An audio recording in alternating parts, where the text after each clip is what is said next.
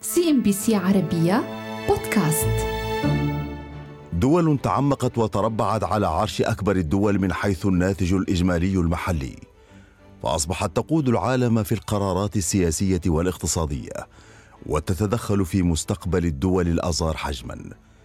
تاريخيا كانت الدول تصنف على أساس قوتها بناء على قدراتها العسكرية إلا أنه خلال العقد الماضي أصبح الشق الاقتصادي امرا ملحا للدول من أجل فرض سيطرتها ولم يقتصر الأمر على القدرة العسكرية فقط فاصبحت دول العالم تتهافت من أجل النهوض الاقتصادي وتعزيز قدراتها الاقتصادية من خلال بناء مدن تكنولوجية وزراعية وصناعية للهيمنة على هذه المجالات وأخذ الأسبقية.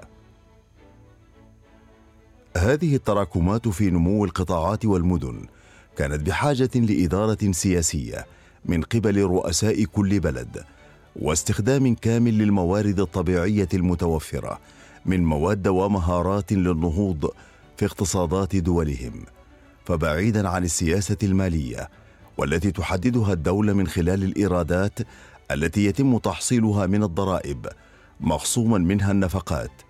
لا بد من التركيز على دور السياسة النقدية والتي تقودها البنوك المركزية في جميع دول العالم.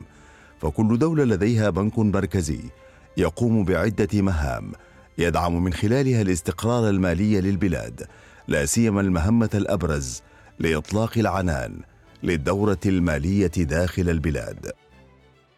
النماذج الأولية للبنوك المركزية الحديثة تعود بالأصل إلى بنك إنجلترا وبنك ريكس بانك أو ما يعرف بالمركز السويدي. يعود تاريخها إلى القرن السابع عشر قبل أن ينتشر هذا النوع من البنوك في القارة الأوروبية. ويعتبر بنك إنجلترا أول من اعترف بميزة المقرض كملاذ أخير والتي تم تبنيها كواحدة من المهام التي تقوم بها البنوك المركزية حتى وقتنا هذا. وخلال الحروب السابقة كانت أوروبا تبحث عن وسيلة جديدة لتمويل الحروب التي تخوضها ووقع الخيار في ذلك التوقيت على إنشاء البنوك المركزية من أجل تمويل الحروب.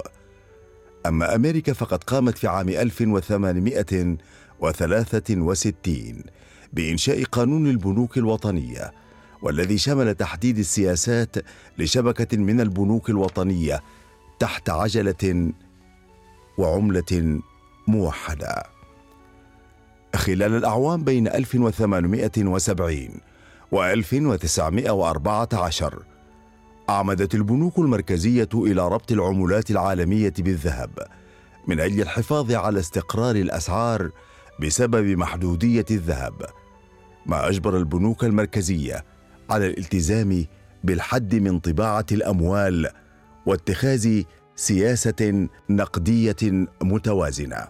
أما خلال اندلاع الحرب العالمية الأولى واجهت الحكومات عجزا في الميزانية ما دفعها لطباعة المزيد من الأموال من البنوك المركزية. هذا التداخل في السياسة النقدية تسبب في جعل عدة اقتصادات تواجه مستويات قياسية من التضخم بفعل طباعة الأموال غير الرشيدة. أما في فترة ما بعد الحرب اختارت العديد من الحكومات العودة إلى معيار الذهب لمحاولة تحقيق الاستقرار في اقتصاداتها. تتباين المهام الرئيسية للبنوك المركزية من دولة إلى أخرى. تتصدر إدارة حجم الأموال المتداولة قائمة تلك المهام بينما غالبية البنوك المركزية في الاقتصادات المتقدمة تضع تحديدا معدلات الفائدة والحفاظ على التضخم أساسا في وجودها. فمنذ أواخر الثمانينيات برز استهداف التضخم كإطار رائد للسياسة النقدية داخل البنوك المركزية حيث أصبحت في كندا ومنطقة اليورو والمملكة المتحدة ونيوزيلندا تضع مستهدفا للتضخم واضح وعمدت على إثره بعض البلدان منخفضة الدخل أيضا بالانتقال من وضع مستهدف وإدارة كمية الإجمالي النقدي في السوق إلى إطار يستهدف معدلات تضخم معينة. على الرغم من استقلالية البنوك المركزية في عدة دول إلا أنها لا تزال تتداخل في بعض أعمالها مع الحكومة ولكن ليس بالقرار وإنما في تسهيل المدفوعات النقدية.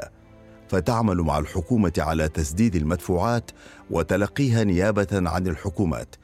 إضافة إلى ذلك تقوم بإصدار سندات للحكومة في حال أرادت الاستدانة من الأسواق العالمية وتوفير بعض القروض قصيرة الأجل في حال مواجهة بعض العقبات. تواجه البنوك المركزية في المستقبل العديد من التحديات ولعل أبرزها توفير استقرار الأسعار خاصة في ظل التوترات الجيوسياسية التي تحدث من حين لآخر وهذا الهدف يتطلب مصداقية في التنفيذ حيث يحتاج الناس إلى الاعتقاد بأن البنك المركزي سيشدد سياسته إذا كان التضخم يهدد الاقتصاد إضافة إلى ذلك استقرار نمو الاقتصاد الحقيقي هو دور متداخل ومع ذلك لا تزال تحدث صدمات كبيرة تهدد بعرقلة مسار الاقتصاد عن مسار نموه ولعل التحديات الأبرز للبنوك المركزية هي دائما الأزمات المالية. بحيث يتوجب عليها توفير السيولة المطلوبة لتهدئة مخاوف سوق المال من خلال السوق المفتوح قبل أن يعود من جديد لإزالة السيولة الزائدة والعودة إلى هدف التضخم. وعلى الرغم من التحديات المستقبلية إلا أن البنوك المركزية في الأزمات السابقة أثبتت نجاعتها. بإنقاذ اقتصادات الدول من خلال سياسة نقدية مستقلة أصبح لا غنى عن وجودها فتأثيرها في بعض الأحيان قد يكون صارما على اقتصادات الدول وعلى مستوى الأفراد.